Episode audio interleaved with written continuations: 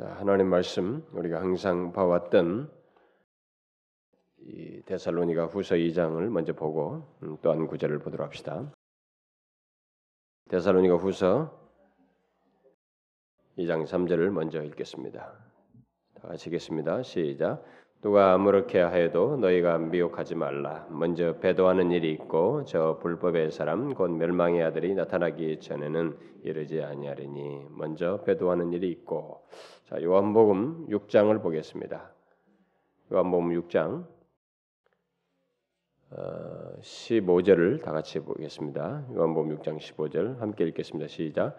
그러므로 예수께서 저희와 와서 자기를 억지로 잡아 임금 삼으려는 줄을 아시고 다시 혼자 산으로 떠나 가시니라. 여러분 뒤에 66절을 한번 보시면 6장 66절 어, 66절부터 그냥 66절입니다만은 69절까지 함께 쭉 읽어봅시다. 시작. 이러므로 제자 중에 많이 물러가고 다시 그와 함께 다니지 아니하더라. 예수께서 열두 제자에게 이르시되 너희도 가려느냐 시몬 베드로가 대답하여되 주여 영생의 말씀이 계시며 우리가 누게로 가오리까 우리가 주는 하나님의 거룩하신 자신 줄을 믿고 알았사옵나이다 이러므로 제자 중에 많이 물러가고 다시 그와 함께 다니지 아니하더라 우리가 이 아침 시간에 계속 연속적으로 살피고 있는 것은 먼저 읽었던 말씀 이 배도에 대한 것입니다. 음.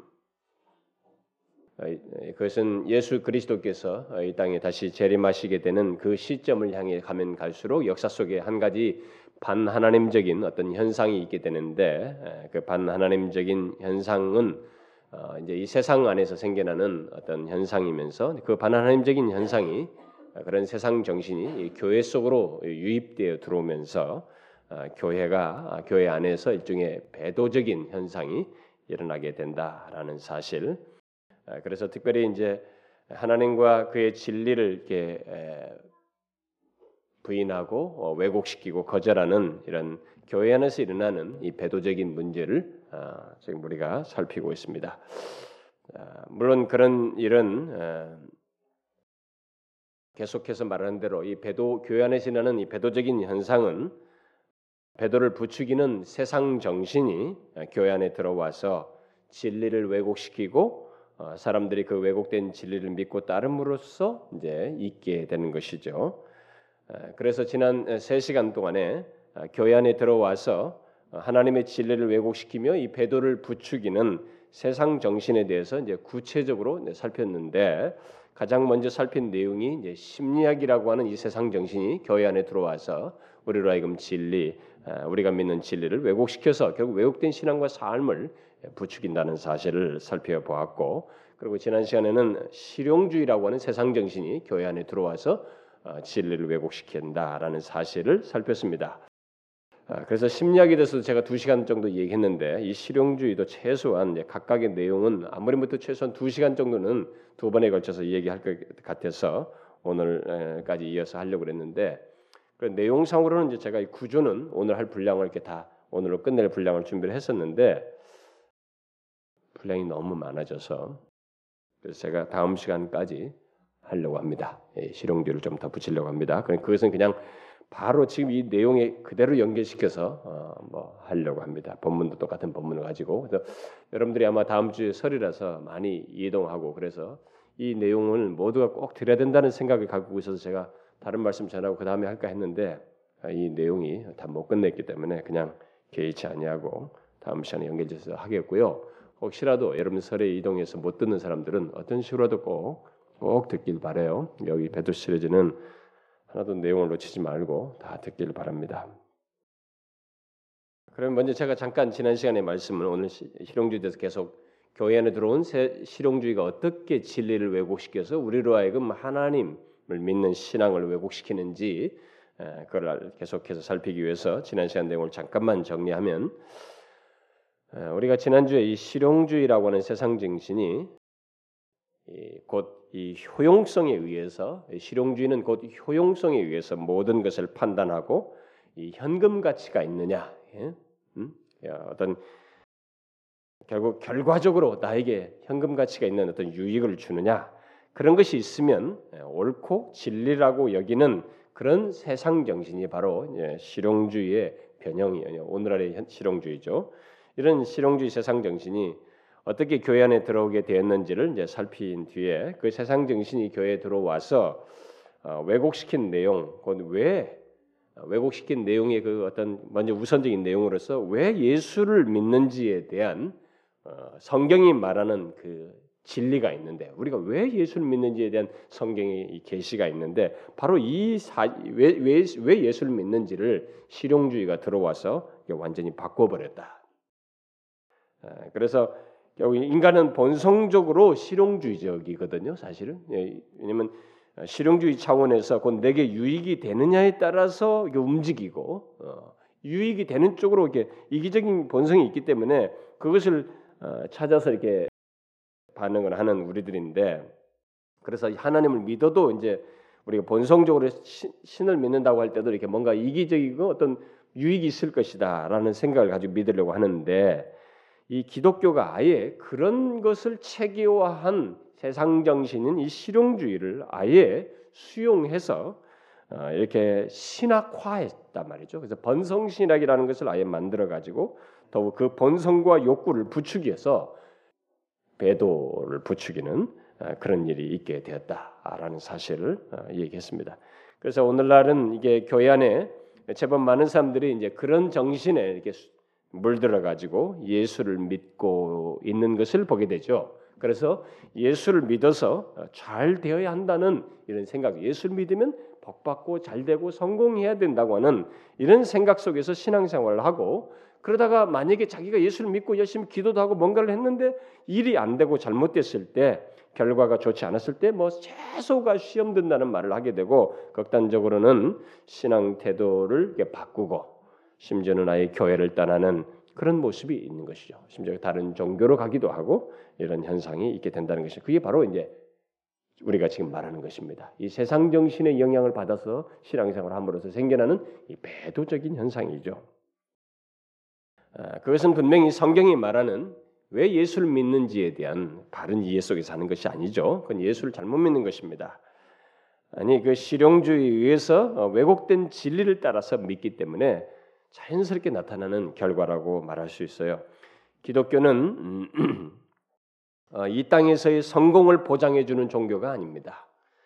아, 죄와 사망에서 영원히 구원하는 그런 획기적이고 특별한 어디에서도 맛볼 수 없는 그 진리를 우리에게 말하고 그것을 보장해 주는 것이지 오히려 그것을 우리가 확증해 주는 종교이지 이 땅에서 성공을 보장해 주는 종교는 아니에요. 물론 예수 믿어서 이 땅에서 하나님의 은혜와 복이라는 것, 은혜요. 정말 뭔가 어떤 사람에게 더해지는 것이 있으면 정말 은혜로 주어지는 것이 있지만 기독교가 그런 것을 보장하는 그것을 위한 종교는 아니다 이 말입니다. 단순히 이 땅에서 사는 몇십 년짜리 안정과 부여를 주, 기 위해서 있는 종교가 아니고 영원한 안정, 영원히 죄와 사망으로부터 구원을 얻어 살게 되는 그런 영원한 안정을 주는 종교요. 그것을 얻게 하기 위해서 그 영원한 구원을 마지막까지 최종적으로 흔들리지 않고 얻도록 하게 하기 위해서 이 땅에서 필요로 하다면은 고난도 있게 하고 시련도 겪게 하면서 그래서 주님께로 나오도록 하는 이런 것이 있는 것입니다. 그래서 예수 믿는 사람에게는 고난과 시련이 있어요. 그래서 어떤 사람 여러분도 경험해 봤지만은 정말 시련이 있고 나서야 주님을 찾게 되고 예수를 믿게 되는 그런 경우가 있습니다. 음, 그, 그런 일 많죠 예수 믿는 사람들에게. 그래서 우리는 그런 모든 것을 이렇게 아시고 허락하시는 이게 주권자 대신 하나님을 믿는 종교 그것이 바로 기독교라는 것을 알아야 한다는 것입니다. 하나님의 주권적인 은혜 안에서 어, 부유해지고 병났고 어, 일이 잘 되는 일이 분명히 있습니다. 우리들에게 그런 것이 있지만 그것들은 예수 믿는 이유나 목적이 아니고 우리의 구원을 확고히 하고 궁극적으로 궁극적으로 얻도록 하기 위해서 있는 그 과정 속에서 있는 하나님의 은혜 차원에서 있게 되는 것들입니다. 따라서 그런 하나님을 믿지 않고 하나님이 복 주실 것만을 믿는다면 그것은 기독교를 오해하고 있는 것이고 잘못 믿는 것이죠. 그 사람은 기독교라고 하는 이 종교에 들어와서 하나님이라는 이름을 부르지만 그 하나님은 성경이 말하는 하나님이 아닌 자기 나름대로의 우상을 믿는 것이라고 말할 수 있습니다. 그런 면에서 이 실용주의는 실용주의라는 세상 정신은 상당히 진리를 왜곡시키고 해악스러운 것이죠. 자, 그러면 계속해서 교회 안에 들어온 그 실용주의가 어떻게 진리를 왜곡하고 이 배도로 나아가도록 부추기는지 어, 이어서 살피면 여러분들이 어느 정도 분, 분배를 하겠습니다만은 음, 뭐 모르겠어요. 여러분 어느 정도 분배할지 모르겠어요. 어느새 오늘날 우리 기독교는 외적인 성공, 여러분들이 이 세상에서 뭐 어쨌든 성공하는 거 있잖아요. 뭐 그런 현실적인 성공이든 교회가 어, 보여주는 어떤 외적인 성공, 이런 외적인 성공을 하나님의 은혜와 축복 또 하나님의 인정의 증거로 아예 이퀄 시켜줘 동시 예, 등식화해서 생각하는 현상이 우리들에게 만연해 있습니다. 그러니까 외적인 성공이 있으면 그것은 다 하나님의 은혜와 축복이요. 이게 일종의 그 모든 것 그런 것은 무조건 다 하나님의 인정, 하나님께서 인정하시는 것이다라고 하는 이런 생각이 아, 우리들에게 만연해 있습니다. 아니 아예 그것을 하나님의 말씀을 들어서 적극 권장하고 어, 네, 그것이 바로 하나님의 축복이다. 만약에 그런 성공이 없으면 극단적으로 성공신앙이 말하듯이 그건 하나님의 저주를 받은 것이다라고 말할 정도까지 그런 의식이 우리 속에 깊이 들어와 있어요. 그래서 교회와 그리스도인 개개인의 추구가 되고 가치관과 삶의 방식이 된 그런 현상을 우리가 보게 됩니다. 특히 어려서부터 이렇게 유치부, 유초등부, 또 뭐 중고등부, 심지어 청년기에 그런 식으로 이게 배운 사람들은 그런 가르침을 어떤 삶의 방식으로 취해 가지고 그걸 마치 성경의 가르침인 줄 알고 어려서부터 배웠다 보니까 그런 것을 향해서 소위 비전이라고 하면서 그 성공을 향해서 막 나아가는 어, 그것이 바로 하나님의 인정이라고 생각하고 나아가는 그런 현상이 우리들에게 흔합니다. 또 심지어 이제 교회에 이제 처음 나오는 사람 중에 이제 삶에 지쳐가지고 또 사업에 실패하거나 어떤 문제가 있어도 교회 처음 나왔을 때 무엇이 하나님의 축복이고 무엇이 성공이고 또 하나님께서 인정하시는 것인지를 이렇게 실용주의 차원에서 가르쳤을 때 그것을 그대로 수용한 사람들은 똑같은 반응을 보입니다. 그것이 그냥 참된 신앙이라고 믿고 열심을 다해서 그걸 추구하고 목적하죠. 자, 그러나 여러분 그것은 정확히 말해서 예수님을 제대로 믿는 것이 아닙니다. 성경이 말하는 진리가 아니에요. 그저 좋게 말하면 예수께서 줄 하나님이 줄 선물을 믿는 것이죠. 예수님 자신을 믿는 것이 아닙니다. 자, 그러면 구체적으로 이 실용주의적인 성공론으로 인해서 왜곡된 진리가 무엇인지 또 그 결과가 무엇인지 또 그것에 대해서 우리는 어떻게 해야 되는지를 어, 다음 시간까지 이어서 살펴보도록 하겠습니다. 자, 그것을 설명하기 위해서 먼저 제가 오늘 본문을 좀 설명하겠습니다. 하나님 말씀을 우리가 읽었던 요한복음 본문을 보게 되면은 세상적인 의미에서 예수님께서 이 땅에서 사역하시는 중에 가장 성공을 거둔 장면입니다. 지상 사역 중에 가장 큰 성공을 거둔 사건이 이 오병이의 사건을 통해서 있게 됐죠. 그 어, 물고기 두 마리와 보리떡 다섯 개로 예, 남자만 5천 명 그러니까 뭐 어린아이와 여자들 계산하면 최소한 뭐 1 5 0에서 2천 더 많게는 뭐 3, 만, 만 5천 2만 더 많게는 뭐 3만까지 생각할 수 있겠어요. 어쨌든 굉장히 많은 무리가 아, 이 예수님께서 이 기적을 행하셔서 오병이를 통해서 다 배불리 먹고 나왔을 때 이들이 예수님을 왕으로 삼고자 했습니다. 그런데 예수님께서는 자신을 왕으로 삼고자 할 때 그 다수가 무리들이 자기를 쫓아와서 왕으로 삼고자 했을 때 피하여 떠나셨다라고 어, 기록하고 있습니다. 왜 예수님은 이 위대한 성공을 기피하셨을까? 음? 어, 왕이 되는 것은 최고의 성공입니다. 여러분 이것보다 성공하는 게 어디 있어요? 오늘날 대통령 되기 위해서 난리치지 않습니까? 음, 왕이 되는 것은 최고의 성공입니다. 또 그렇게 많은 사람들이 모이고 또 그게 막 인기가 있는 모습은 오늘의 모든 스타들이 다 원하는 거예요. 모든 사람들이 다 원하는 것입니다. 그리고 이게 많은 사람들이 모여서 이렇게 웅집돼 있는 이런 것들을 또 모든 교회들이 추구하는 바이기도 합니다.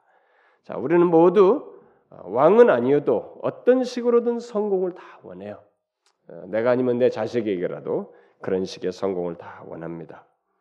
또 교회들도 모두 큰 무리를 얻고 싶어 합니다. 그러나 이 본문을 보면 예수님은 그런 모든 것을 거절하셨어요. 왜 거절하셨을까요? 뒤에 6장 그 20, 뭐 6절 같은 데 보게 되면 그 대답이 나오죠. 음, 뒤에 6장 그 26절을 보게 되면은 그들이 예수님을 찾은 것은 예수님이 어떤 분이신지를 알고 진실로 따르기 위함이 아니고 뭐 때문이라고 그랬어요? 떡을 먹고 배부르기 때문입니다. 쉽게 말해서 현실 해결을 위해서 그를 믿고 실용주의적인 충족 때문에 그를 따랐다는 것입니다. 그 큰 무리는 예수님을 믿고 따르는 제자 또는 회심한 자들이 아니고 자신의 필요를 쫓아서 예수님을 찾는 일종의 소비자들이었다는 것이에요. 그래서 예수님은 그 대중들이 좋아하지 않는 이제 말씀을 일종의 설교를 하십니다. 곧 인자의 살을 먹고 마시 먹지 아니하고 인자의 피를 마시지 아니하면 너희 속에 생명이 없다. 그러면서 자신의 죽으심 곧 십자가를 통해 이룰 구원의 메시지를 생명 얻는 문제로 말씀하십니다. 자, 그러자 어떤 일이 벌어졌어요? 대중들이 놀랍게도 그 예수님으로부터 전해진 참된 진리를 듣고 현실 해결이 아니라 예수 그리스도를 통한 구원, 그 생명 얻는 문제를 듣고 오늘 읽었던 그 66절 말씀대로 물러가 버렸어요. 다시 그와 함께 다니지 않았습니다. 결국 결론이 뭡니까? 실용주의 관점에서 볼 때 예수님의 이 여기서의 행동은 진리를 전했더니만 드러난 결과는 뭐예요? 오늘날의 실용주의 차원에서 말하면 실패, 실패로 끝나는 것을 보게 됩니다. 여러분 이 장면을 우리가 잘 주목할 필요가 있어요. 성경에 이런 사례가 많지만 구약에도 선지자들에게서 많이 볼 수 있지만 예수님의 케이스에서 보게 되면 오늘날과 너무 다르다는 것입니다. 제가 다음 시간에도 계속 얘기하겠습니다만은 우리가 바로 이 진리를 예, 다음 시간까지 연결해서 쭉 생각해 볼 내용인데 예수님은 오늘날 실용주의에 물든 기독교와 그리스도인들이 추구하는 것과 정반대의 길을 가시는 것을 여기서 보여줍니다. 우리는 이 사실을 기억하고 현재 실용주의에서 왜곡된 진리를 쫓아서 가는 우리의 신앙과 삶, 현실에서 벗어나기를 정말로 힘써야 됩니다. 우리는 여기 주님의 말씀에서 그것을 배워야 돼요. 그것이 배도에 이르지 않는 것이요 오히려 온전한 대로 나아가는 길입니다. 여러분 우리가 이 세상 정신을 막 나도 모르게 수용하고 TV 뭐 주변에서 어려서부터 계속 배운 게 그거밖에 없기 때문에 우리는 거기에 수용해서 따르는데 우리는 정말로 진리를 따라야지 이 가변적이고 오염된 세상 정신에 의해서 삶을 살 일은 아니에요. 그것은 우리를 그냥 끝나는 것이 아니라 어딘가로 우리를 내모는데 부정적으로 내몬다. 진리를 거스른 쪽으로 내몬다는 것입니다. 베드로 나아가도록 부추긴다는 거예요. 그러면 오늘날 교회 안에 들어온 이 실용주의라는 세상 정신이 어떻게 예수님과 정반대의 길을 가고 있을까? 그것은 실용주의의 마케팅 원리에 의해서 신앙생활하는 모습 속에서 극단적으로 드러나고 있습니다. 여러분 만일 여러분 중에 효율성을 극대화하고 세상적으로 성공하는 것을 하나님의 축복이요 하나님의 인정으로 생각하여 효율성을 극대화시키고 세상적으로 성공하고자 한다면 무엇에 의존할 것 같아요? 무엇을 의존해야 할 것 같습니까? 그렇게 세상적인 성공을 그런 식으로 효율성을 극대화해서 우리가 하려고 할 때 무엇에 의존해야 될까요? 하나님께 의존할까요? 아니면은 어떤 수단이나 방법일까요? 당연히 후자가 됩니다. 후자가 되겠죠. 수단과 방법이 되는 것입니다.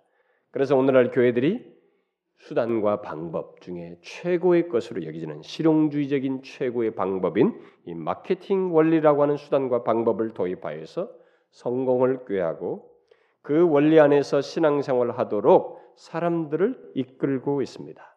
그래서 오늘날 교회는 이 마케팅 원리를 성공 신학과 결합하여서 교회 성장의 주요 도구로 삼고 그리스도인의 신앙과 삶의 성공을 부추기는 도구로 삼고 있습니다. 여러분 제가 이 배기호 시리즈는 여러분들 좀 인내하셔야 된다고 그랬어요. 제가 좀 어려운 말, 뭐 이게 좀 전, 이런 것들을 쓰더라도 뭐 세상적인 용어들이 나오더라도 잘 인내하시고 이 시리즈만큼은 좀 잘 집중하시라고 했으니 좀 잘 좀 들으시면 좋겠어요. 그렇습니다.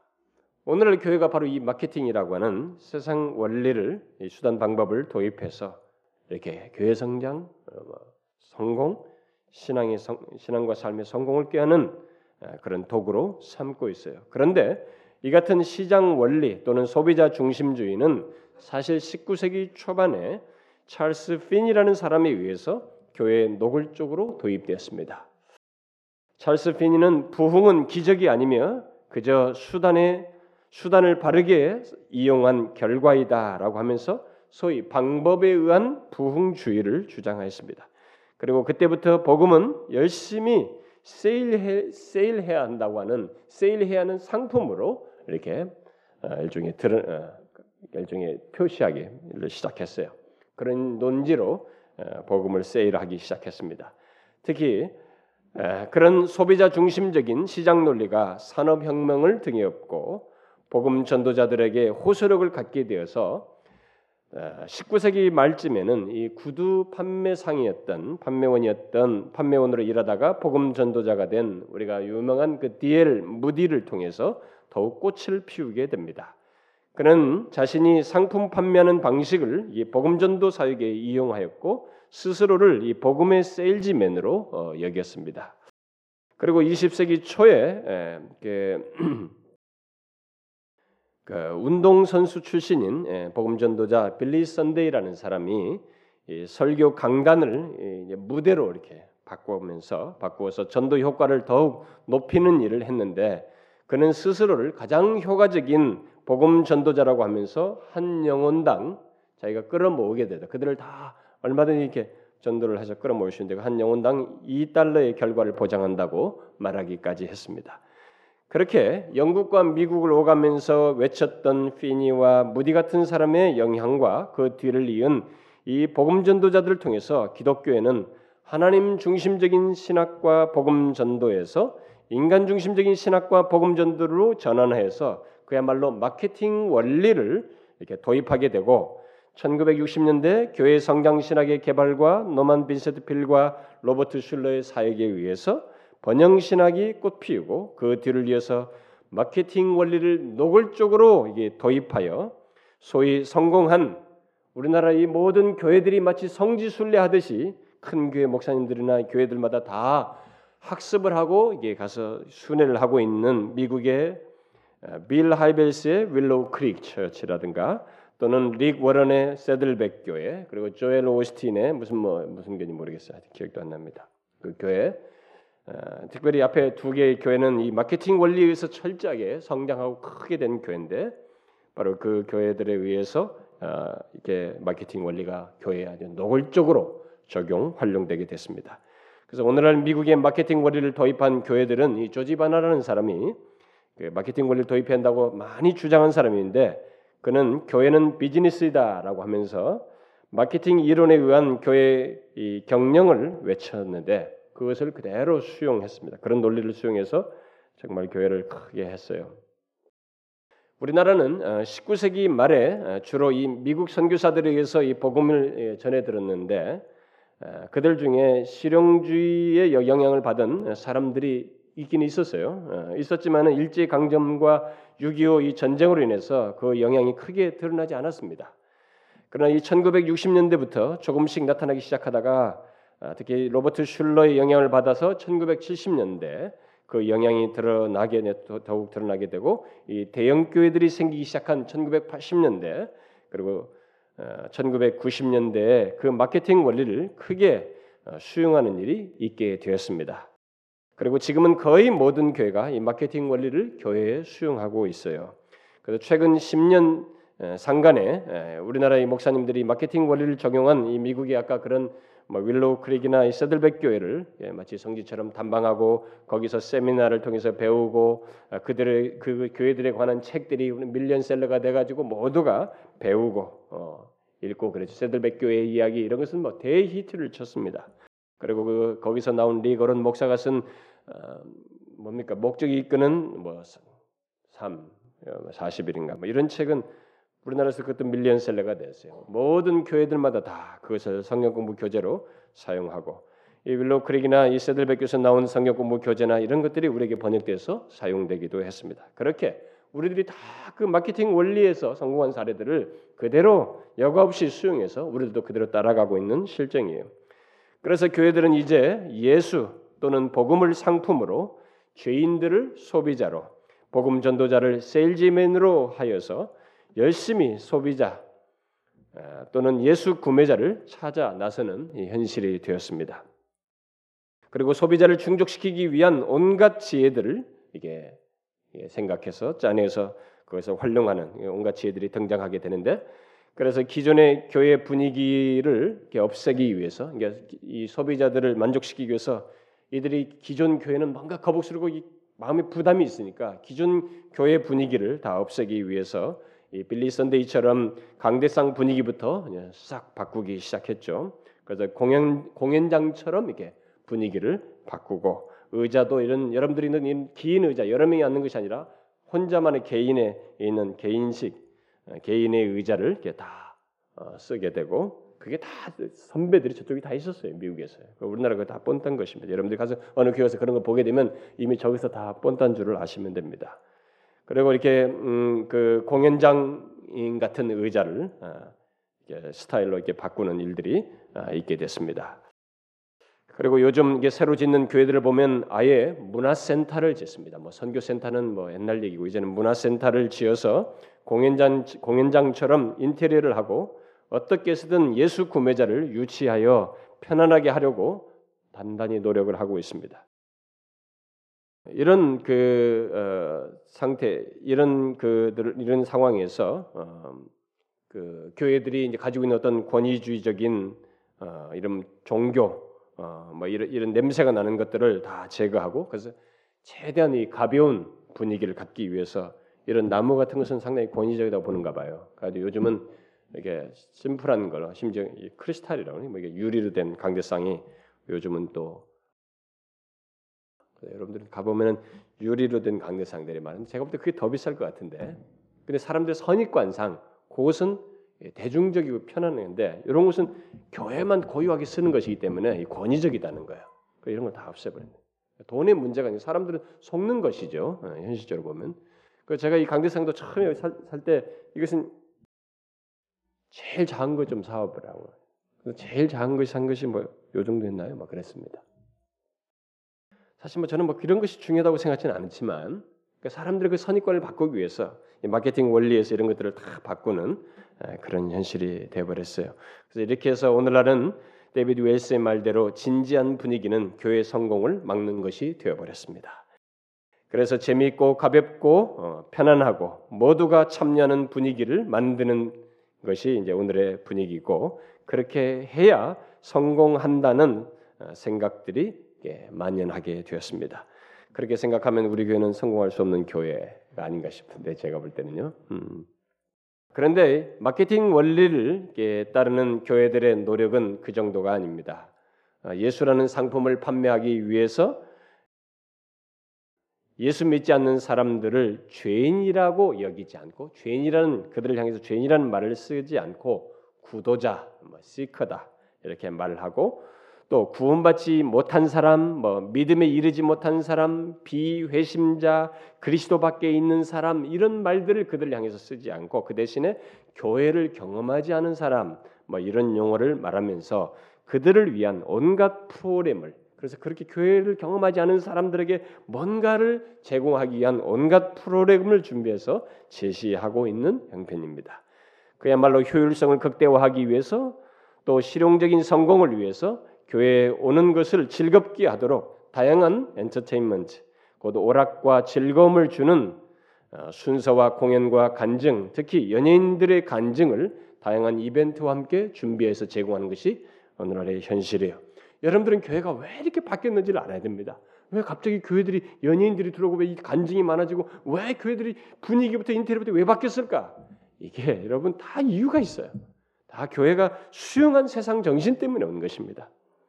그래서 지난주 기독신문에 이 대전의 한 큰 교회, 우리 교단의 한 큰 교회가 음, 교회에 대한 어떤 뭐 그 교회가 교회 내 그 문화센터를 통해서 교회 안팎의 문화적인 토양을 더욱 풍요롭게 하는 역할을 감당하고 있다라고 하면서 다양한 생활 취미 교실, 뭐 다양한 어학과 학습 교실, 뭐 다양한 악기를 가르치는 악기 교실, 다양한 뭐 스포츠와 예술 교실 등 50여 종의 그런 교실들이 된다고 이렇게 하면서 모범으로 제시하는 것을 보았어요. 예, 그게 아, 또 며칠 전에 제가 일간지 속에 예, 들어온 어떤 한 전단지 송파구의 어떤 큰 교회 전단지였는데 그 교회에 있는 집회 광고 전단지였는데 그 전단지에 제목이 젊은이를 위한 콘서트였습니다.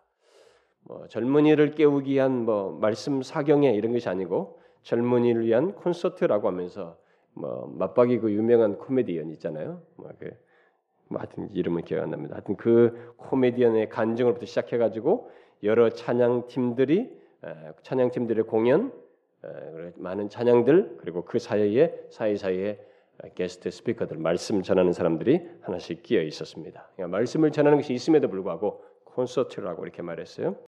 이렇게 오늘날 교회들은 마케팅 원리를 도입해서 복음 소비자들을 위해서 예배를 엔터테인먼트로 바꾸고 그들의 다양한 필요, 즉 어떤 대인 관계를 어떻게 유지하는지 또 뭐 스트레스를 어떻게 풀고 심리적인 문제를 어떻게 처리하고 또 반복적으로 경험하는 현실적인 이런 답답한 문제와 경제적인 필요 문제를 어떻게 해결받는지 또 직장 생활에서의 갈등과 자녀 양육 문제 또 인생의 성공을 위한 어떤 길 등 이런 것을 제공하려고 힘을 써요. 그러니까 이런 분위기 속에서 모든 교회가 예배 속에서 제시하는 것들이 이제 이런 것으로 초점이 바뀌게 됐습니다. 그래서 이런 변화 속에서 교회들은 어, 일종의 소비자, 어, 구도자들을 위해, 어, 많이 얻기 위해서 뭐 좀 극단적으로 말하면은 시장을 점유하기 위해서 경영하는 체제가 형성되었습니다. 그래서 자기 교회만의 고유한 상품이 있는 것처럼 뭐 아늑한 분위기, 뭐 편안한 시설, 주차장 완비, 뭐 그런 게 시설, 그런 준비된 시설, 그다음에 교회 분위기나 이 설교자의 세련됨, 그리고 편안한 말씀, 다양한 프로그램들이 우리에게 있다고 이렇게 말을 하면서 일종의 예수 구매 운동을 어, 아주 결정적으로 하게 됩니다.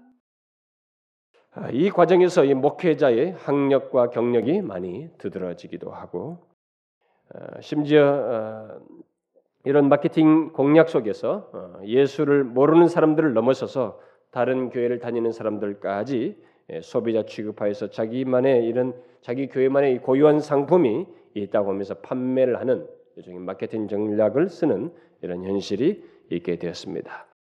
특히 고유한 상품으로 이 심리 치유, 그다음에 질병 치유, 예언과 기사와 표적 등을 강조하기도 하고 어, 그 중에서 가장 인기 있는 고유 상품으로는 어, 교회들이 다른 종교와의 이런 그 경쟁하여서 또 다른 교회와 경쟁하여서 강조하는 이 가장 이그 고유 상품으로는 심리 치유가 가장 인기를 끈다고 그래요. 그래서 오늘날 교회들의 가르침과 공부와 이 프로그램의 설교 속에 앞다투어서 이 심리학적인 심리 치료적인 내용이 다 가미된다고 그럽니다. 실제로 현실이 또 그렇게 됐고요. 자, 이런 세대의 변화를 데이비드 웰스는 최근에 이렇게 말했습니다. 오늘날 이 종교 어, 시장은 경쟁적이다. 그리고 목회자는 교회 출석한 사람의 기호에 더욱 다가가고 있다라고 하면서 그들의 기호를 기호를 기호에 맞추어서 어떤 치료 중심적인 어, 갈망과 소비자 주권을 거의 신성 불가침한 것으로 삼는 태도 그리고 연예계 등 뭐 이런 것들이 이제 제공된다. 라고 말을 했습니다.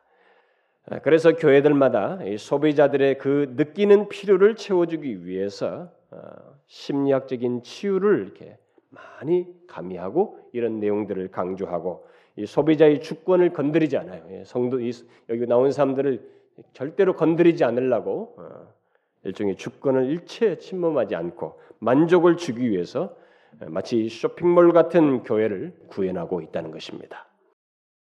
실제로 이 미국의 교회들이 그렇게 바뀌었고 우리나라 교회들이 부지런히 따라서 가고 있습니다. 아, 그리고 더 나아가서 교회들은 아, 단순히 이렇게 뭐 이런 것을 뭐 마케팅 원리를 이렇게 뭐 생각 속에 갖는 것을 넘어서서 어, 굉장히 매력 있고 어, 재미 있어야 하기 때문에 이런 마케팅 원리를 따르면은 어, 정말로 매력 있고 재미 있어야 되기 때문에 오락적인 요소를 이게 자꾸 자꾸 가미하게 좀더 좀 더 이게 증폭시켜 가면서 오락적인 요소를 예, 도입하게 되죠. 그런 이런 현상에 대해서 데이비드 웰스가 이렇게 말했어요. 과거에는 빌리 선데이 같은 타고난 연기자들이 관중의 흥미를 높이기 위해서 눈길을 끄는 방식을 실제로 이용했고 그런 와중에 유머를 사용하기도 했습니다. 했다. 그러나 요즘은 우리의 오락 문화 속에 널리 퍼져 있는 것을 능숙하게 사용한다. 그래서 오늘날의 이 우리 문화 속에 있는 이 오락적인 요소를 교회가 막 무차별하게 갖다가 쓴다는 것입니다. 그래서 미국의 어느 교회에서는 목사가 슈퍼맨 복장을 하고 나타나서 사람은 이게 눈길을 끌면서 이렇게 하기도 하고 심지어 그 어, 교회 직원들 뭐 이제 교회 직원들을 이렇게 레슬링 연습을 이렇게 시킨다 그리고 이게 실제로 넘어질 때 안 아프게 예, 건드리고 하는 그런 것을 어, 충분히 훈련시켜서 레슬링장 안에 두고 어, 거기서 이제 예배당 그 안에 레슬링 링을 만들어서 실제 레슬링 선수가 오고 또 교회 직원들을 넘어뜨리고 이렇게 하면서 메시지를 전하는 이런 방식을 쓰기도 한다고 그래요. 우리나라는 주로 이제 아직까지 뭐 거기까지는 안 갔습니다만은 우리는 이제 공연과 영화 또 연극 이런 것들을 주로 도구로 삼아서 평범하게 말씀을 듣는 이런 것은 이제는 갔다. 그런 세대는 이제는 뭔가 보여줘야 한다는 이런 세대의 모습을 바짝 뒤쫓고 있습니다. 자, 여러분 이와 같은 환경에서 어, 바른 신앙을 가지는 것이 여러분 얼마나 어렵겠어요? 또 진지한 신앙을 가질 수 있는 것이 과연 가능하겠는지 이건 뭐 어떤 사람들이 주장을 하는 것입니다만 그런 신앙은 이제는 좀처럼 갖기 어렵다는 것이 성공을 목표로 하는 이 분위기 속에서는 진지한 신앙을 가질 필요도 없게 되었다는 것입니다. 그래서 오늘날 시장에서 진지한 신앙은 영적인 구도자에게 방해물이 될 수밖에 없다라고 웰스가 말했어요. 이제 오늘날의 교회는 마케팅 기법을 성공 신학과 결합시켜서 오직 성공을 향해서 돌진하고 있습니다. 그리고 그 성공은 교회가 판매할 주력 상품인 복음 또는 구원의 메시지를 기업처럼 잘 포장해서 전달해야 한다는 것입니다. 바로 그런 이 논리의 근거에서 조지 바나는 목회자는 가르침으로 평가받는 것이 아니고 기업처럼 능숙하고 순조롭게 교회를 운영하는 능력으로 평가받는다라고 말을 했습니다. 그야말로 오늘날 목사는 교회를 잘 운영하는 CEO가 되어야 한다는 거예요. 여러분 얼마나 성경과 동떨어진 내용입니까? 또 오늘 본문에 등장한 예수님의 모습과 얼마나 다른 모습이에요? 그러나 이것이 이미 우리의 현실이에요. 그만큼 많이 우리들이 정상에서 이탈했습니다. 이제 실용주의라는 세상 정신이 교회 안에 들어와서 교회를 쑥대밭으로 만들어 버렸어요. 토양부터 분위기, 신앙 분위기, 예배 분위기, 우리들의 나눔, 의식, 방향, 삶의 목표, 교회의 목표 이런 모든 것을 바꾸어 놓아 버렸어요. 여러분 교회가 이렇게 진리가 왜곡된 토양과 분위기와 방향과 목표를 갖게 될 때 어떻게 되겠어요? 특히 다음 세대는 어떻게 될까요? 우리 어린 세대들은 저는 감히 말할 수 없습니다만은 지금 이 시리즈 말씀을 듣는 여러분은 이 사실을 깨닫고 분별하여서 분명히 이런 세상 정신에서 벗어나야 됩니다. 벗어나야 돼요. 그러면 지금까지 살핀 내용, 그 실용주의적인 이 마케팅 원리를 수용함으로써 생긴 현상, 이게 그냥 현상 그것으로 끝인가? 아니죠. 실용주의적인 마케팅 원리를 교회가 수용하여 사용함으로써 파생된 결과가 있습니다. 아, 엄청난 결과가 생겨났습니다. 엄청난 진리 왜곡이 뒤따르게 됐습니다. 어떤 진리 왜곡이에요? 아, 제가 지금부터 말하겠습니다만은 먼저 개요적으로 이 존 맥아더 목사가 여러 가지를 열거했어요. 성경적인 방법보다 어? 효과, 그저 효과가 있는 방법을 더 중시하게 되고 성경에서 교회 모임의 우선적인 대상이 신자들을 말하고 있는데 불신자들에게 우선함으로써 성경을 무시하게 되고 말씀의 충분성을 손상시키고 또 그리스도의 충분성과 하나님의 주권과 성령의 성경의 통일성과 기도의 능력과 성령이 이끄시는 사역 등이 평가자라 되고 또 분명한 진리 선포를 오락으로 대체함으로써 교회를 향한 하나님의 계획을 거스르게 되고 전도가 완전히 인간 중심이 되고 메시지 또한 하나님이 중심적이 아닌 인간 중심적이 되어서 기도를 통한 하나님의 의존이 없게 되고 하나님께 의존하는 기도에 대해서 무관심하게 되고 그래서 인간의 타락에 대해서는 제대로 설명하지도 않는 이런 것이 있게 됐다. 이렇게 말을 했는데 저는 좀 더 체계적으로 여러분들에게 한 일곱 가지 정도를 어, 말씀을 드리겠습니다. 다음 시간까지 계속 이어서 말씀드립니다. 오늘은 제가 네 가지만 덧붙이도록 하겠습니다. 첫 번째 결과요 진리 왜곡은 바로 하나님 왜곡입니다. 실용주의적인 마케팅 원리가 교회에 들어와서 왜곡시킨 진리 중 가장 중대한 것은 바로 성경이 증거하였고 말하고 있는 하나님, 그 전능하신 하나님이 없어도 된다는 의식이 저변에 깔려 있다고 말할 수 있습니다. 아니 그런 의식을 예, 저변에 이제 갖게 만들었어요. 곧 현대판 이실론을 만들어냈습니다.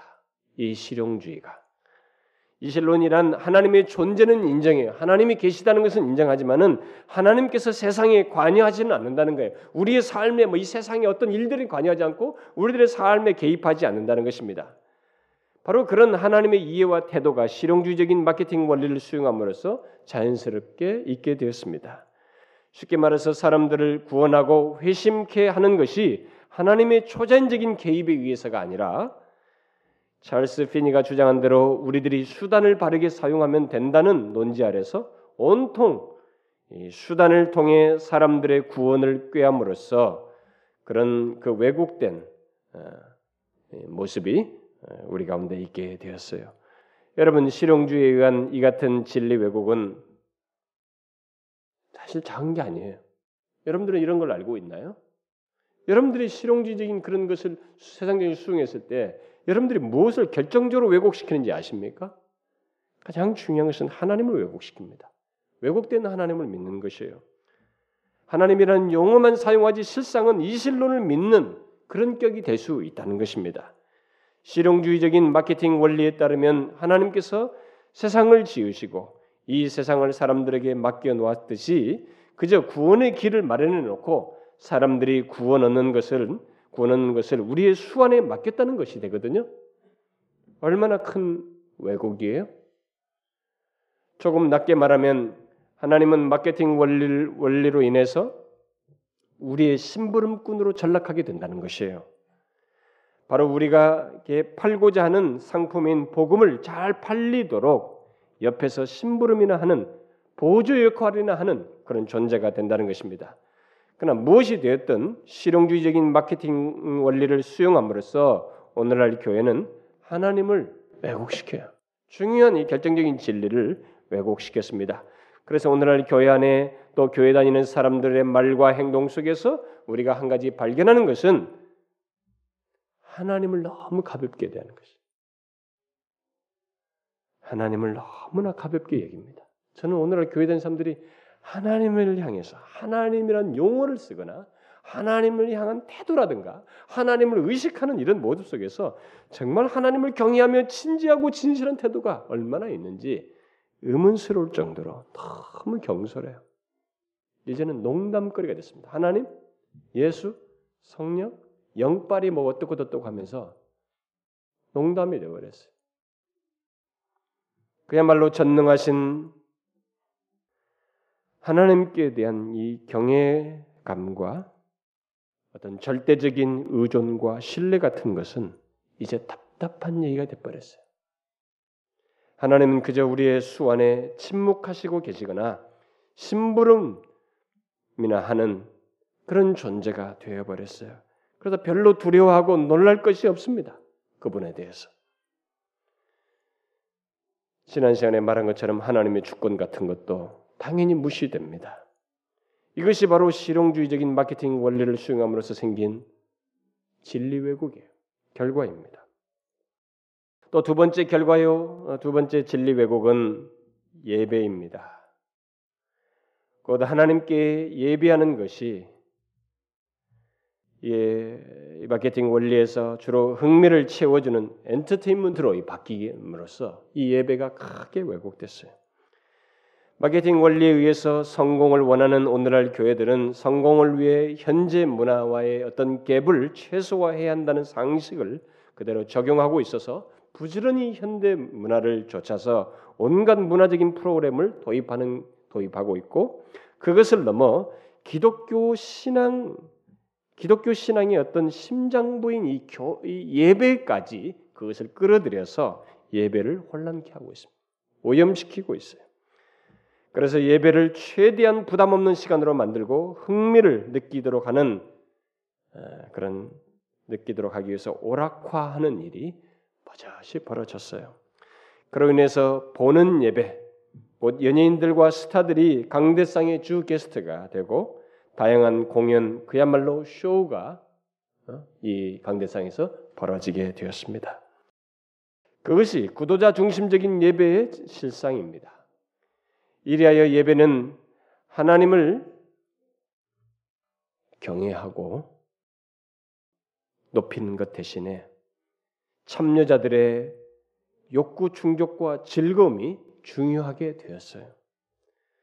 그러나 여러분 과거에 하나님을 의식치 않고 자기 방식대로 또 자기를 위해서 성전에 나와서 예배하는 자들에게 하나님께서 이사야 선지를 통해서 뭐라고 말씀하셨어요? 그들의 나옴과 재물을 기뻐하지 않는다고 말씀하시면서 너희들이 내 마당만 밟을 뿐이니라. 내가 견디지 못하겠노라. 이렇게 말씀하셨어요. 그리고 급기야는 말라기 선지자를 통해서 너희 중에 성전문을 닫을 자가 있으면 좋겠노라. 라고 말씀하셨어요. 그러므로 우리는 이런 말씀에 비추어서 확신 있게 말해야 돼요. 뭐예요? 그것은 마케팅에 의한 예배는 하나님의 임재가 있을 수 없다는 것입니다.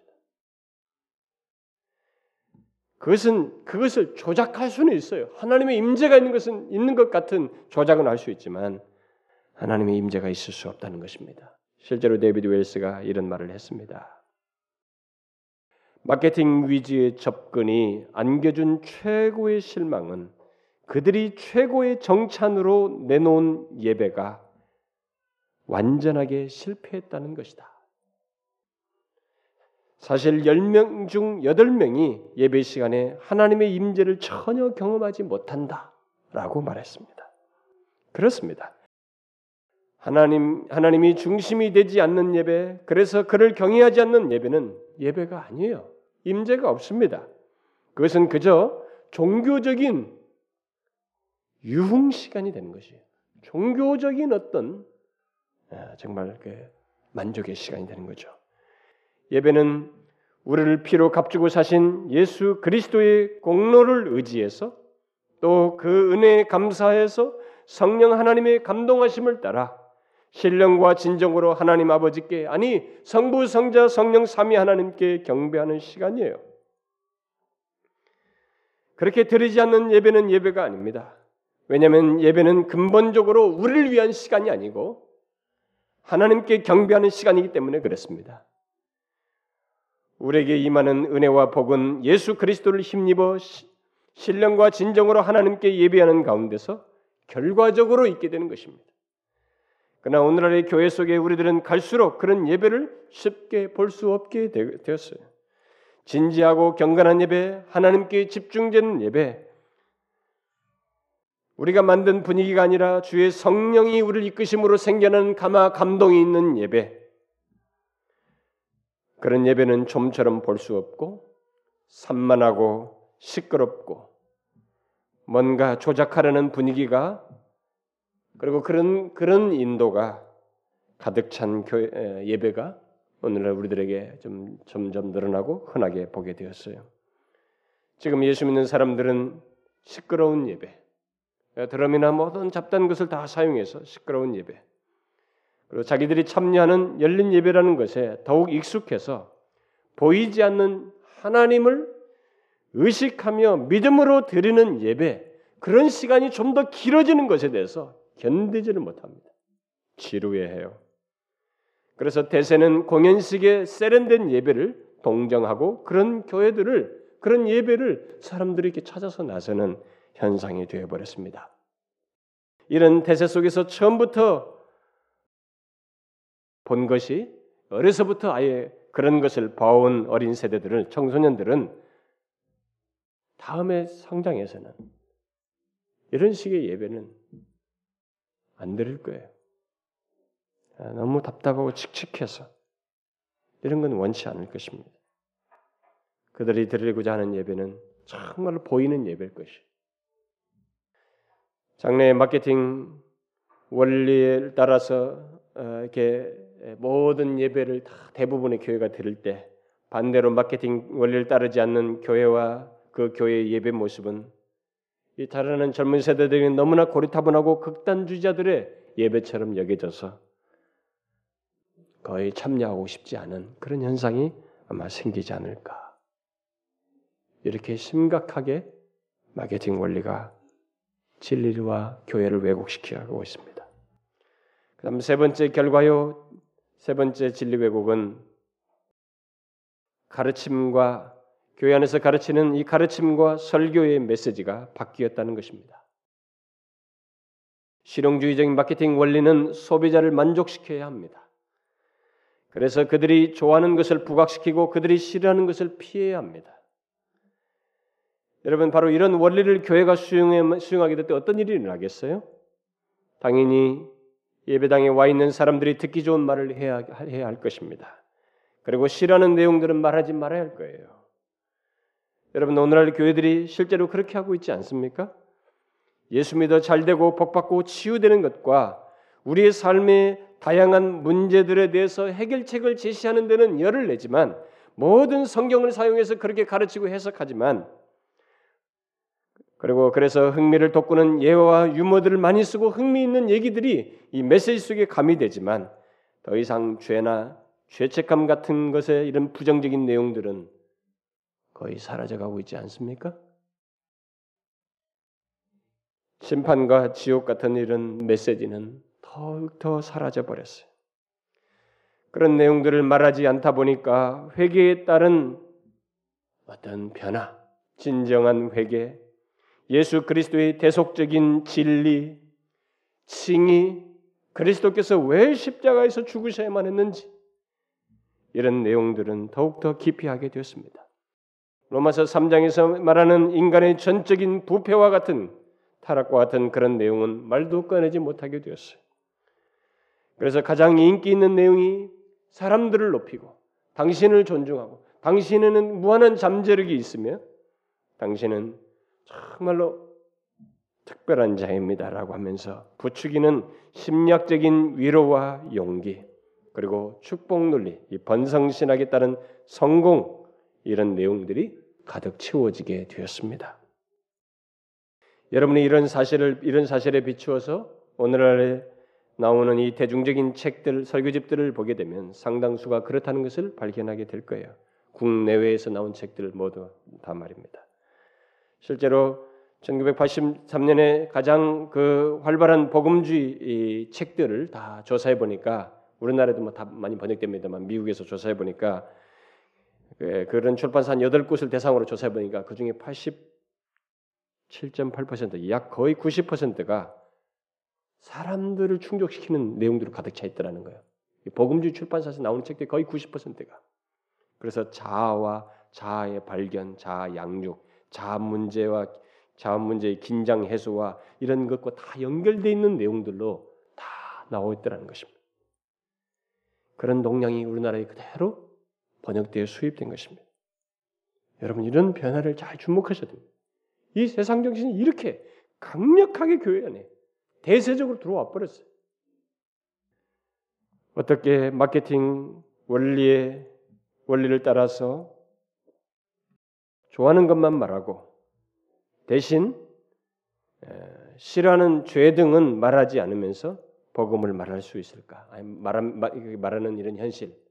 그렇게 됐을 때 과연 복음이 팔리게 될까? 정말 복음이 수용될까? 여러분 어떻게 생각합니까? 만일 정말 이런 마케팅 원리에 의해서 복음을 판다면 복음이 수용될까요? 사람들에게 복음이 수용될까요? 우리는 확실히 말할 수 있습니다. 불가능해요. 왜냐하면 마케팅 원리에 의해서 파악된 죄인의 필요와 하나님께서 파악하고 있는 죄인의 필요는 근본적으로 다르기 때문에 그렇습니다. 인간은 복음을 듣고 스스로 순종할 가능성이 없습니다. 그래서 하나님께서 복음을 제시할 때는 스스로 할 수 없는 것을 알고 그런 죄인의 필요를 채우기 위한 채울 수 있는 복음을 말한 것이었어요. 인간은 타락하여서 하나님께 반역한 자들이기에 성령 하나님의 개입이 없으면 예수 그리스도의 대속의 은혜가 없으면 그 누구도 복음을 바르게 깨닫고 수용할 수도 없는 것입니다. 그럼에도 마케팅 원리에 의해서 복음을 파는 것은 알든 모르든 진정한 복이 아니라 일종의 심리 치료법 같은 것, 잘 생활할 수 있는 테크닉 같은 것, 또 자신의 자아에 몰입하게 하는 그런 가짜 복음을 판매하고 있는 것입니다. 복음은 판매 방식으로 곧 마케팅 방식으로 판매될 수 있는 것이 아닙니다. 고린도 고린도전서 2장에서 말하고 있지 않습니까? 육에 속한 사람은 곧 자연인은 하나님의 성령의 이름을 일을 받지 아니하나니 깨닫지도 못한다고 말해요. 안 돼요, 여러분. 그렇게 복음은 마케팅 원리에 의해서 전하는 것처럼 이렇게 가볍고 예, 편안한 것이 아닙니다. 쉽게 받아들일 수 있는, 쉽게 깨달을 수 있는 그런 것이 아니에요. 자연인에게는 그렇습니다. 오히려 자연인의 마음을 복음은 들쑤셔 놓습니다. 정상적인 복음은 자연인의 마음을 쑤셔요. 상하게 합니다.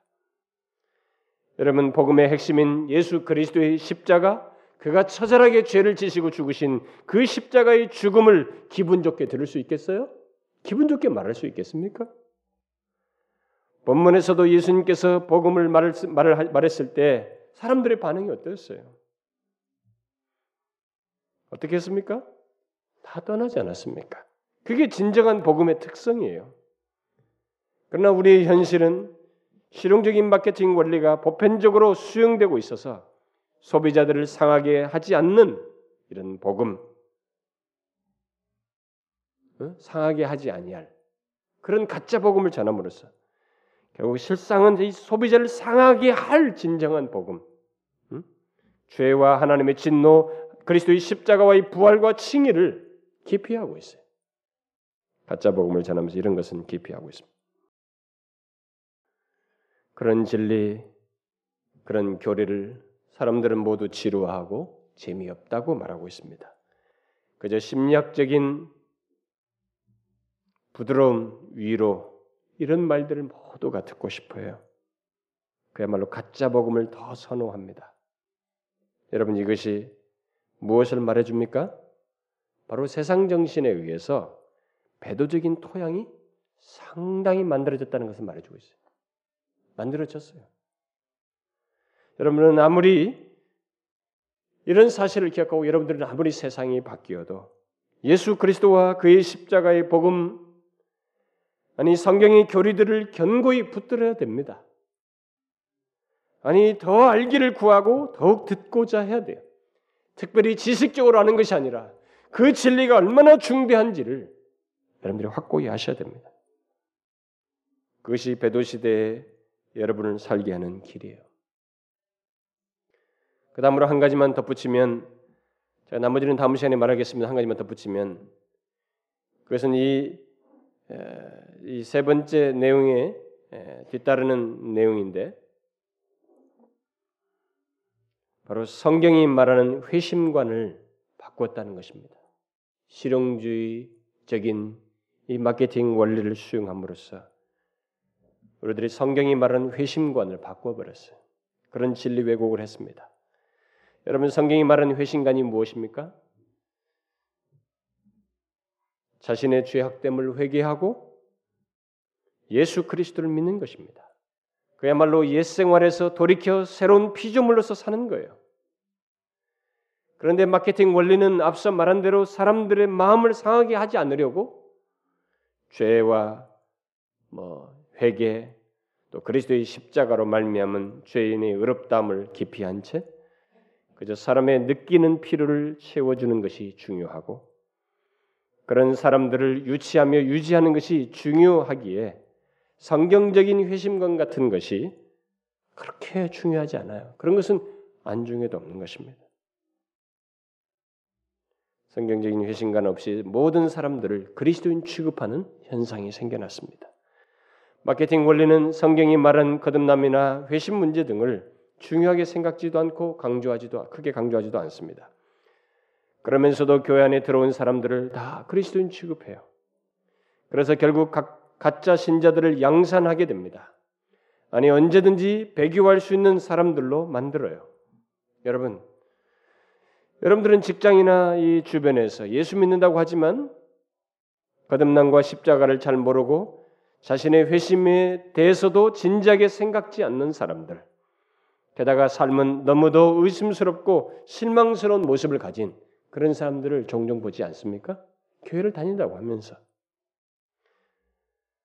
우리나라는 그리스도인들의 상태를 조사하는 이런 어, 여론조사 이런 것들이 크게 발달해 있지 않지만 미국은 굉장히 발달해 있어요. 그들의 조사에 따르면 미국인의 45%가 거듭난 신자라고 말했다는 거예요. 그런데 그 중에 인생사를 결정할 때 최소한 성경 지식이라도 사용하는 신자는 얼마나 되는가 조사해 7, 9% 내지 7%였다는 것입니다. 이렇게 격차가 두드러진 것은 19세기의 찰스 피니 때부터 예수 믿겠다고 고백하는 사람들을 회심자 취급한 그 회심자로 여기는 그 전통이 이어져서 나온 마케팅 원리에서 파생된 결과라고 볼 수 있어요. 그 이전에는 19세기 이전에는 기독교의 핵심 진리를 알고 믿고 고백할 뿐만 아니라 그에 따른 삶의 증거를 보고 이들을 이렇게 조심스럽게 성찬에 참여하도록 하고 교회 멤버로 인정하면서 회심자 취급을 했습니다. 그러나 찰스 피니가 이것도 완전히 바꿔버렸어요. 바로 실용주의적인 그런 마케팅 원리를 적용함으로써 어, 회심자들을 양산하는 그런 변화를 그때부터 꾀하기 시작했습니다. 그런데 바로 그런 전통이 이제 마케팅 원리를 노골적으로 적용하는 현대 교회 속에서는 이제 그대로 누구든지 여기 와서 예수 믿겠다고 말 한마디만 해도 회심한 사람. 그래서 뭐 집사도 조금 있으면 바로 줘버려요.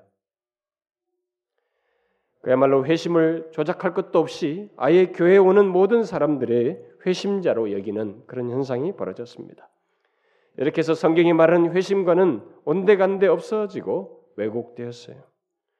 요즘은 교회들의 교회들이 이단으로 다 규정하고 있는 그 그룹들, 뭐 예를 들어서 구원파나 뭐 다락방, 박옥수 목사 그룹들, 뭐 이런 사람들이 주로 이 회심을 더 많이 말합니다. 구원의 확신을 더 많이 말해요. 소위 정통 교회들 속에서는 이제 성경이 말하는 회심 이런 것을 말하면서 또 그것을 점검하고 돕고 진지하게 하는 그런 진리를 진지하게 전하는 이런 일이 사라졌어요. 정말로 괴이한 일입니다. 그러나 여러분 누구든지 죄에서 구원을 얻으려면 분명히 회심해야 됩니다. 자신의 죄인됨을 알고 죄를 회개하여 예수 그리스도를 구원주로 믿어야 됩니다. 그저 입술로 그러겠다고 말만 하는 것이 아니라 회개의 증거가 있고 예수 그리스도를 믿어 자신의 삶의 중심이 되는 그분이 자신의 삶의 중심이 되는 변화가 있어야 돼요. 정말로 이제는 자신을 움직이는 분이 예수 그리스도가 되어야 하는 변화가 있어야 되는 것입니다. 교회 왔다 갔다 한다고 해서 신자일 수 없어요. 구원받았다고 말할 수 없습니다. 오직 신적인 역사로 말미암은 변화가 있어야 됩니다. 교회는 스트레스를 해소하고 자기 현실 문제를 해결해 주는 것 정도의 그런 것을 위해서 나오는 곳이 아니에요. 성경은 그런 그런 논리를 가지고 그런 생각을 가지고 나오는 사람을 그리스도인이라고 말하지 않습니다. 회심자라고 말하지 않아요.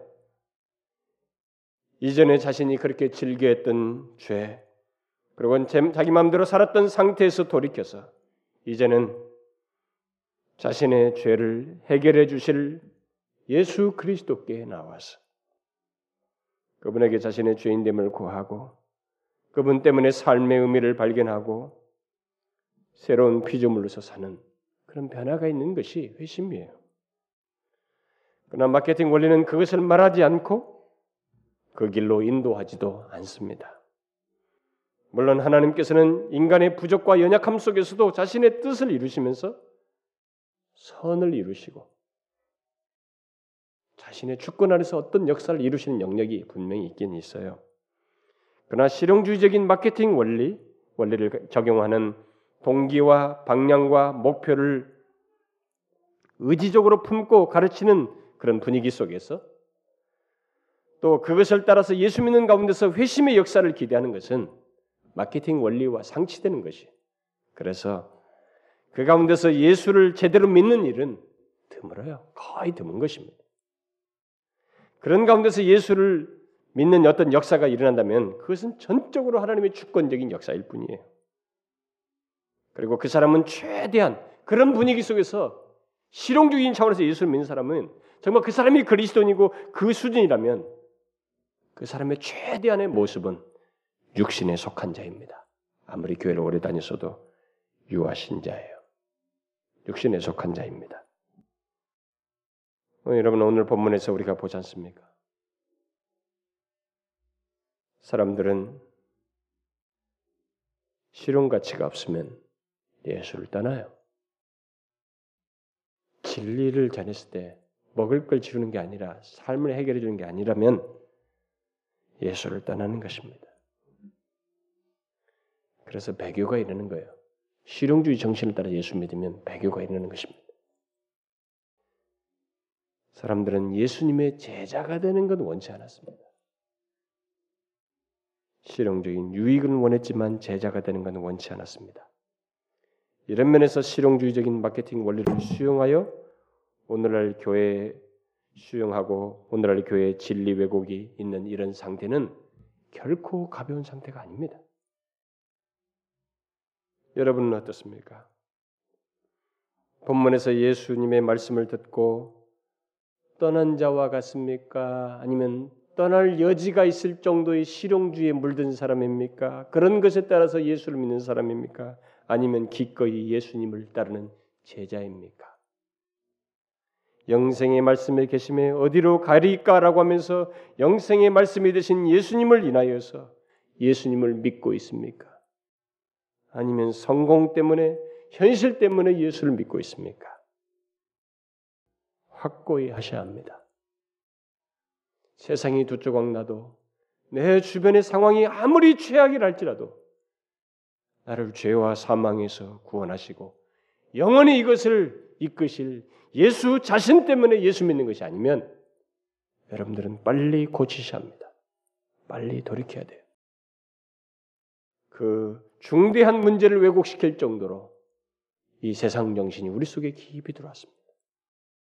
여러분, 이 문제를 확고히 하셔서 정말 주님을 믿는 따르는 제자의 모습을 제자로서 예수를 믿고 따르는 그 모습이 있길 바래요.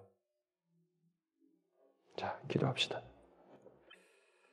하나님 아버지, 오늘도 우리가 이 자리에 왜 나왔는지를 다시 한번 질문해 봅니다. 우리가 왜 예수를 믿으며 왜 예배를 하는지, 하나님 무엇이 우리를 자극하고 무엇이 우리의 동기가 되고 방향과 목표로 나, 목표인지 다시 한번 확인하게 됩니다.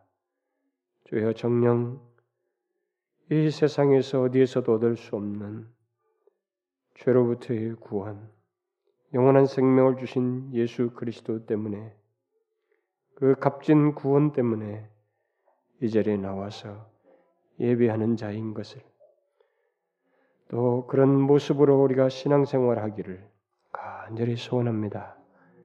우리 중에 하나님 누구라도 이런 실용주의적인 관점에서 그런 논지 아래서 그 왜곡된 진리를 따라서 교회를 나오고 예수를 믿는 자 없게 하여 주옵소서.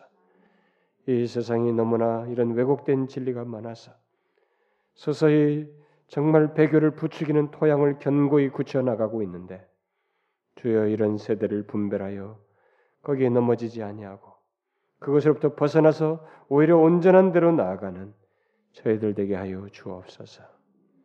예수 그리스도 이름으로 기도하옵나이다. 아멘.